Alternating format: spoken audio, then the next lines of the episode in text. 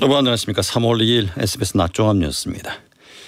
일본은 보편적 가치를 공유하는 협력 파트너라는 윤석열 대통령의 3.1절 기념사에 대해 미 국무부가 매우 지지한다고 밝혔습니다. 지난 1월 제조업과 서비스업 생산이 모두 늘어서 산업 생산이 넉 달 만에 증가한 반면 소비는 석 달째 감소한 것으로 나타났습니다. 경북 예천에서 발생한 산불이 주불 진화가 끝난 지 12시간 만에 되살아나 산림당국이 진화 작업을 하고 있습니다.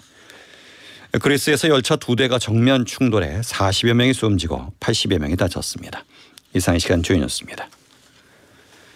첫 소식입니다. 1월 소매, 소매 판매가 2% 넘게 크게 줄면서 석 달째 소비 감소세가 이어졌습니다. 생산은 넉 달 만에 반짝 반등했지만 전체적인 경기 부진을 피하기는 힘든 상황입니다. 보도에 권아래 기자입니다. 통계청 조사 결과 소비 동향을 나타내는 소매 판매액 지수는 103.9로 한 달 전보다 2.1% 줄었습니다. 지난해 11월 이후 석 달 연속 감소세입니다. 승용차를 비롯한 내구재와 옷, 음식료품, 화장품 같은 비내구성 소비재들이 모두 줄어들었습니다. 통계청은 코로나19 사태로 늘었던 내구재 소매 판매가 외부 활동 증가로 서비스 쪽으로 이동한 데다 지난 1월 일부 수입차의 출고 중지, 따뜻한 날씨로 인한 의복 판매 감소 등이 영향을 미쳤다고 설명했습니다. 설비 투자도 1.4% 감소해 두 달 연속 줄었습니다. 반면 전체 산업 생산 지수는 넉 달 만에 0.5% 반짝 반등했습니다. 제조업이 생산 증가를 견인했습니다. 반도체와 기계 장치 등의 생산이 줄었지만 휴대전화 신제품 출시를 위한 통신 방송 장비 생산과 자동차 생산이 큰 폭으로 증가했습니다. 통계청은 그러나 이번 생산 증가는 최근에 부진한 흐름을 되돌리는 수준까지 미치지 못했다며 기술적 반등의 성격이 강한 걸로 해석했습니다. 현재 경기를 나타내는 동행지수 순환 변동치는 전달보다 0.4포인트 떨어지며 넉 달째 하락세를 이어갔습니다. 앞으로의 경기를 예측하는 선행지수 순환 변동치도 7개월 연속 하락했습니다. 추경호 부총리는 앞으로 경기 흐름에 대한 불확실성이 큰 상황이라며 반도체 경기 반등 없이는 당분간 수출 회복이 어렵다고 밝혔습니다. SBS 권애리입니다. 국민연금이 지난해 마이너스 8.2%의 투자 수익률을 내면서 79조 원대 손실이 난 것으로 나타났습니다. 국민연금공단은 2022년 말 기준 국민연금 기금 적립금이 890조 5천억 원으로 잠정 집계됐으며 이 기간 수익률은 마이너스 8.22%였다고 밝혔습니다. 이에 대해 연금공단은 러시아 우크라이나 전쟁 등으로 인한 글로벌 금융시장 경색으로 마이너스를 기록했다고 밝히면서 대체 투자 확대와 달러 강세로 인한 환차익을 통해서 손실 폭을 축소했다고 설명했습니다. 국내 주식 마이너스 22.76, 해외 주식 마이너스 12.34, 국내 채권 마이너스 5.56, 해외 채권 마이너스 4.91%, 그리고 대체, 대체 투자가 플러스 8.94%로 잠정 집계됐습니다. 윤석열 대통령이 어제 열린 3.1절 기념사에서 일본은 협력 파트너라고 밝혔습니다. 조국을 위해 헌신한 선열을 기억해야 한다면서도 강제 동원 등 과거사 문제에 대한 언급은 따로 없었습니다. 한상호 기자입니다. 독립유공자와 가족, 여야 지도부 등 1,300여 명이 모인 3.1절 기념식. 윤석열 대통령 취임 후 첫 3.1절 기념사는 과거보다 미래에 방점을 뒀습니다. 우선 과거 일본과 지금의 일본이 다르다는 점을 강조했습니다. 3.1운동 이후 한 세기가 지난 지금 일본은 과거 군국주의 침략자에서 우리와 보편적 가치를 공유하고 안보와 경제 그리고 글로벌 아젠다에서 협력하는 파트너가 되었습니다. 동시에 북핵 안보위기 극복을 위해 한미일 협력과 함께 보편적 가치를 공유하는 국가 간의 연대를 내세웠습니다. 강제동원을 비롯한 한일 간 현안이나 과거사 관련 일본의 사과와 반성을 촉구하는 언급은 없었습니다. 북한 관련 언급도 북핵 위협을 강조하는 대목에서만 등장했습니다. 대신 조국의 자유와 독립을 위해 헌신한 선열들을 기억하자고 당부했습니다. 5분간 이어진 기념사는 1,300자 분량으로 지난해 광복절 기념사의 3분의 1 정도로 짧아졌습니다. 독립이라는 단어 빼고는 자유가 가장 많은 8번 언급됐고 조국과 미래라는 말이 각각 7번, 5번 나왔습니다. 자유민주주의 가치를 강조하면서 과거보다 미래에 무게중심을 두겠다는 윤 대통령의 의지로 풀이됩니다. SBS 한상우입니다. 미 국무부는 일본은 협력 파트너라는 윤석열 대통령의 3.1절 기념사에 대해 매우 지지한다고 밝혔습니다. 네드 프라이스 국무부 대변인은 윤 대통령은 한일 양국이 공유하는 가치를 바탕으로 일본과 더 협력적이고 미래지향적인 관계에 대한 비전을 분명히 했다며 이렇게 말했습니다. 박홍근 민주당 원내대표는 윤석열 대통령의 3.1절 기념사를 두고 매국노 이완용과 윤 대통령의 말 사이에 무슨 차이가 있는지 이해하지 못하겠다고 말했습니다. 박 원내대표는 정책조정회의에서 일제 식민 지배에 전 국민이 항거한 날 대한민국 헌법 전문에 명시된 숭고한 항쟁의 정신과 건국 이념을 부정하는 대통령의 기념사였다며 이렇게 비판했습니다. 이어 윤 대통령은 지금이라도 정중히 사과하라고 요구했습니다. 주호영 국민의힘 원내대표는 공휴일인 3.1절에 민주당이 3월 임시국회를 소집한 것을 두고 이재명 방탄 목적이었음을 여실히 드러낸 하루였다고 비판했습니다.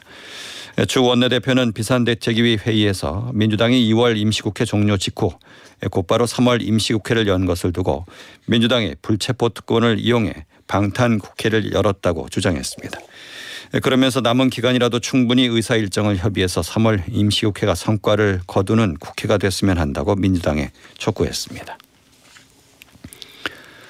북한이 대륙간 탄도미사일 도발을 제기한 지 2주 만에 미국 정부가 추가 제재에 나서면서 다시 대북 압박을 강화했습니다. 미국 정부는 조건 없는 대화를 거듭 강조하면서 어떤 도발에도 대북 대응이 달라지지 않을 것임을 분명히 했습니다. 워싱턴에서 김윤수 특파원입니다. 미 재무부 해외자산통제국은 북한 관련 기관 3곳과 개인 2명에 대한 추가 제재를 발표했습니다. 지난달 18일 북한이 대륙간 탄도미사일 화성 15형을 시험 발사하는 등 도발을 재개한 데 따른 겁니다. 미 재무부는 북한 정권에 소속된 기관 등이 불법적인 외화벌이를 통해 핵무기와 미사일 개발 자금을 조달했다고 밝혔습니다. 특히 제재 대상에 오른 북한 인민무력부 산하 조선 백호무역공사는 중동과 아프리카 지역에서 조각상 설립 프로젝트를 추진하며 외화를 벌어들였다고 미 재무부는 설명했습니다. 앞서 유엔 안보리는 지난 2016년 대북 제재 결의를 통해 북한의 조각상 수출을 금지했습니다. 금융과 무기, 광물 거래는 물론 조각상까지 제재 대상에 올려 사실상 북한의 모든 불법 외화벌이 통로를 차단하겠다는 겁니다. 미 국무부는 그러면서도 북한의 적대적인 의도는 없다면서 대화 복귀를 거듭 촉구했습니다. 미 국무부는 북한의 도발이 계속되더라도 조건 없는 대화를 통한 북핵 문제 해결이라는 미국 정부의 원칙에는 변화가 없을 것임을 거듭 분명히 했습니다. 워싱턴에서 SBS 김유수입니다. 우리나라와 미국의 특수전 부대가 적진 내부로 침투하는 작전을 점검하는 연합훈련을 하고 있습니다. 이번 훈련의 일환으로 죽음의 천사로 불리는 미 공군의 최신 전략 무기도 처음으로 한반도 상공에 등장했습니다. 보도에 홍영재 기자입니다. AC-130J는 미 공군의 최신형 폭격기로 한미 연합 특수훈련인 티크나이프 참가를 위해 이번에 처음 한반도 상공을 비행했습니다. 섬광을 발사하는 모습이 마치 천사가 날개를 펼친 형상과 비슷해 죽음의 천사라는 별명이 붙은 기체이기도 합니다. 티크 나이프 훈련은 지난달 초부터 진행됐는데 합참은 과거 훈련 내용을 비공개했던 것과 달리 이번엔 이례적으로 AC-130J 등의 한반도 전개 사실을 공개했습니다. 티크 나이프 훈련을 통해 한미 양국은 유사시 특수부대가 북한 내륙 깊숙이 침투해 주요 시설을 파괴하고 아군 폭격을 정밀 유도하는 작전을 연습했습니다. 합참은 김승겸 합참 의장이 티크나이프 훈련 현장에 합참 의장으로서 20년 만에 방문했다며 실제 작전 시 운용될 무장과 임무 수행 절차를 점검했다고 밝혔습니다. 합참은 김승겸 의장이 노골화되는 북한의 도발 위협에 대비해 언제 어떤 임무가 부여되더라도 적의 치명적 피해를 입힐 능력과 태세를 항상 갖추도록 당부했다고 밝혔습니다. SBS 홍현재입니다. 그리스에서 열차 두 대가 정면으로 충돌해 최소 43명이 숨지고 80여 명이 다쳤습니다. 이번 사고가 인지라는 지적이 나오고 있습니다. 문준모 기자입니다.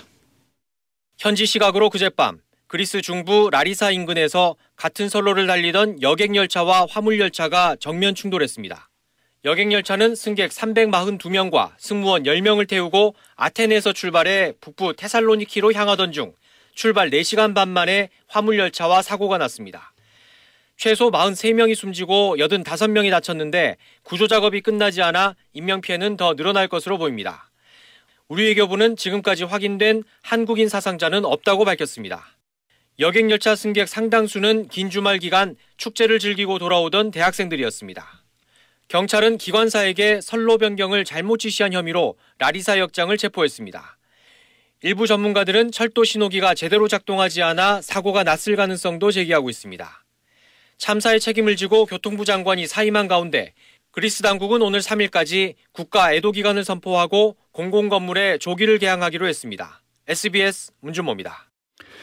프로포폴 상습 투약 혐의로 경찰이 조사를 받고 있는 배우 유아인 씨의 모발 감정에서 코카인 성분까지 검출된 것으로 알려졌습니다. 경찰은 조만간 유 씨를 불러 조사할 예정입니다. 여현교 기자의 보도입니다. 배우 유아인 씨의 모발 감정에서 케타민과 코카인 성분까지 검출된 사실이 추가로 알려졌습니다. 서울경찰청 마약범죄수사대는 지난달 5일 유 씨의 소변과 모발을 채취해 국립과학수사연구원에 감정을 의뢰했는데 기존에 알려진 대마와 프로포폴 외에 코카인, 케타민 성분까지 검출된 것으로 전해졌습니다. 유 씨가 투약한 것으로 의심되는 마약 성분은 총 4가지로 늘었습니다. 코카인은 강력한 환각을 일으켜 3대 마약으로 꼽히고 정부가 지정한 강력한 마약에도 해당됩니다. 전신 마취제로 알려진 케타민은 오남용 우려로 지난 2006년부터 마약류로 분류됐습니다. 일부 병의원 관계자들은 케타민 성분이 프로포폴을 투약할 때 부작용 가능성을 최소화하기 위해 섞어 투약하는 수면 마취제의 일종이라고 주장하는 것으로 알려졌습니다. 앞서 식품의약품안전처는 마약류 통합 관리 시스템 자료를 근거로 유 씨가 프로포폴을 70차례 넘게 투약했다며 경찰에 관련 자료를 넘겼습니다. 경찰이 파악한 유 씨의 프로포폴 투약 횟수는 지난 2021년부터 2022년까지 최소 100차례에 이릅니다. 경찰은 병의원 관계자와 유 씨 주변인에 대한 조사를 마무리하는 대로 유 씨를 피의자 신분으로 소환해 구체적인 투약 경위 등을 조사할 방침입니다. 또 경찰은 코카인 등 마약을 전달받은 경로도 수사할 예정입니다. SBS 여영규입니다. 검찰이 윤석열 대통령의 부인 김건희 여사가 운영했던 전시기획사 코바나 컨텐츠의 대기업 협찬 의혹과 관련해 최종 무혐의 처분을 내렸습니다. 서울중앙지검은 코바나 컨텐츠 전시회 협찬 관련 고발 사건 등에 대해 김건희 여사 등 피고발인들을 증거 불충분으로 불기소 처분했다고 밝혔습니다. 코바나 컨텐츠는 지난 2018년 알베르토 자코메티전에는 대기업 10곳이 2019년 야수파 걸작선에는 대기업 17곳이 협찬했습니다. 경북 예천에서 발생한 산불이 주불 진화가 끝나고 12시간 만인 어젯밤 9시 20분쯤 되살아나서 산림당국이 헬기 석 대와 인력 등을 투입해 진화 작업을 벌이고 있습니다. 산림청 관계자는 현재는 헬기 위에서 연기가 보이지 않는 수준으로 재발화 불씨가 많이 꺼졌다며 뒷불 감시를 철저히 해서 추가 피해가 없도록 하겠다고 밝혔습니다. 최근 지속적인 고금리의 여파가 아파트 부동산 시장에도 영향을 끼치는 것으로 나타났습니다. 전세 대신 월세 전환이 늘고 있고 서울에서는 월세 부담하기 100만 원에 육박하는 것으로 나타났습니다. 신용식 기자입니다. 지난해 아파트 임대차 계약 10건 가운데 4건은 월세 계약이었습니다. 임대차 계약의 25% 수준이던 10년 전과 비교하면 비중이 크게 높아진 겁니다. 월세 금액도 빠르게 상승하고 있습니다. 지난해 12월부터 두 달 동안 거래된 아파트 평균 월세 금액은 65만 원으로 2년 전 평균인 52만 원보다 24.9% 인상됐습니다. 반면 같은 기간 전세와 월세 보증금은 각각 3.7%와 10% 줄어든 것으로 나타났습니다. 고금리 여파로 이자 부담이 커지자 집주인과 세입자 모두 목돈 부담을 줄이기 위해 일부를 월세로 돌린 겁니다. 전월세 전환율도 2년 전엔 전국 평균 4.5%였지만 최근 0.5%포인트 상승해 월세 부담액을 더욱 키웠습니다. 특히 서울의 경우 아파트 평균 월세가 2년 새 85만 원에서 92만 원으로 올라 평균 100만 원에 육박한 것으로 나타났습니다. 전국적으로도 100만 원이 넘는 월세 비중이 10.2%에서 16.5%로 늘었습니다. 최근 집값 하락에 따라 역전세난까지 확대되고 있어 보증금을 줄이고 월세를 늘리려는 수요는 더욱 커질 전망입니다. SBS 신용식입니다. 은행권이 오늘부터 주택담보대출의 원금 상환을 밀어주는 사전 채무조정 대상을 확대했습니다. 실직이나 폐업, 휴업 등을 겪고 있는 대출자들에 이어 앞으로는 금리 부담으로 원리금 상황에 애로를 겪는 경우도 추가됩니다. 금리 부담의 판단 기준은 총 부채 상환 비율 70% 이상이 적용됩니다. 또 원금 상황을 밀어주는 주택 가격 기준도 현행 6억 원 이하에서 9억 원으로 이하로 완화됐습니다. 교통사고가 난 후에 자동차 보험으로 한의원 치료를 받는 사람들이 늘고 있습니다. 교통사고 진료비 청구액은 양방 병원을 앞질렀습니다. 하지만 약 가격을 뻥튀기 하거나 면허 없이 물리치료를 한 한의원들이 적발됐습니다. 조윤아 기자입니다. 지난 2021년 한방병원에서 진료를 받은 교통사고 환자는 모두 60만 2천여 명으로 5년 사이 2배 넘게 늘었고 한의원에서 진료받은 환자도 50% 넘게 증가했습니다. 그런데 1인당 평균 진료비는 일반 의원과 비교하면 3배 가까이 비쌉니다. 일부 교통사고 전문 한의원들은 고급 침구류와 1인실 등 호화시설을 내세우며 환자들을 모으고 있습니다. 국토교통부가 실태 조사를 벌인 결과 자동차 보험 진료비를 허위로 또 과도하게 청구한 의료기관 4곳이 적발됐습니다. 한 한의원은 처방전이 없는데도 사전에 대량으로 한약을 조제해서 환자들에게 제공했는데 원가 500원인 약을 14배 넘게 뻥튀기해서 청구했습니다. 다른 한의원은 면허가 없는 간호조무사가 한방 물리치료를 하고 마치 한의사가 한 것처럼 진료 기록부를 꾸며냈습니다. 국토부는 적발된 의료기관에 대해 과태료를 부과하고 형사 고발할 방침입니다. SBS 주은아입니다. 전국 초중 고등학교가 4년 만에 실내 마스크 착용 의무 없이 오늘 대면 입학식을 치르고 새 학기를 시작했습니다. 등교 전 의무적으로 실시했던 코로나19 자가 진단은 발열, 기침 등의 증상이 있거나 신속 항원 검사가 양성일 때만 실시됩니다. 학생들은 학교 안에서는 마스크를 자율적으로 착용해도 되지만 통학 차량을 탈 때는 반드시 써야 합니다. 서울경찰청은 오늘부터 다음 달 말까지 어린이 보호구역 교통법규 위반 특별 단속에 들어갔습니다. 신호 위반, 신호등 없는 횡단보도 앞 일시 정지 의무 위반, 불법 주정차 등이 단속 대상입니다. 법정 최고이자율 연간 20%를 초과해서 이자를 받는 사람을 처벌하는 이자 제한법이 합헌이라는 헌법재판소의 첫 판단이 나왔습니다. 헌재는 이자 재판법 8조 1항 등에 대한 헌법 소원을 심리한 뒤에 재판관 전원 일치 의견으로 합헌 결정했습니다. 여성가족부는 지난해 3월부터 12월까지 아동 청소년 관련 기관을 대상으로 성범죄 경력자 취업 여부를 점검한 결과 81명을 적발했습니다.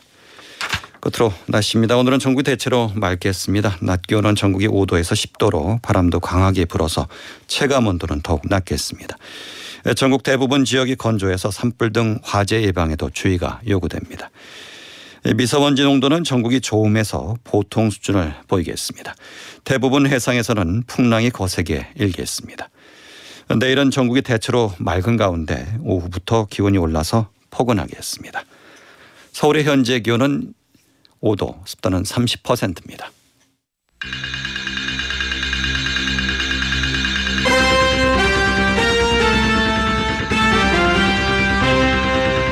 SBS 낮종합 뉴스 진행의 박광범이었습니다.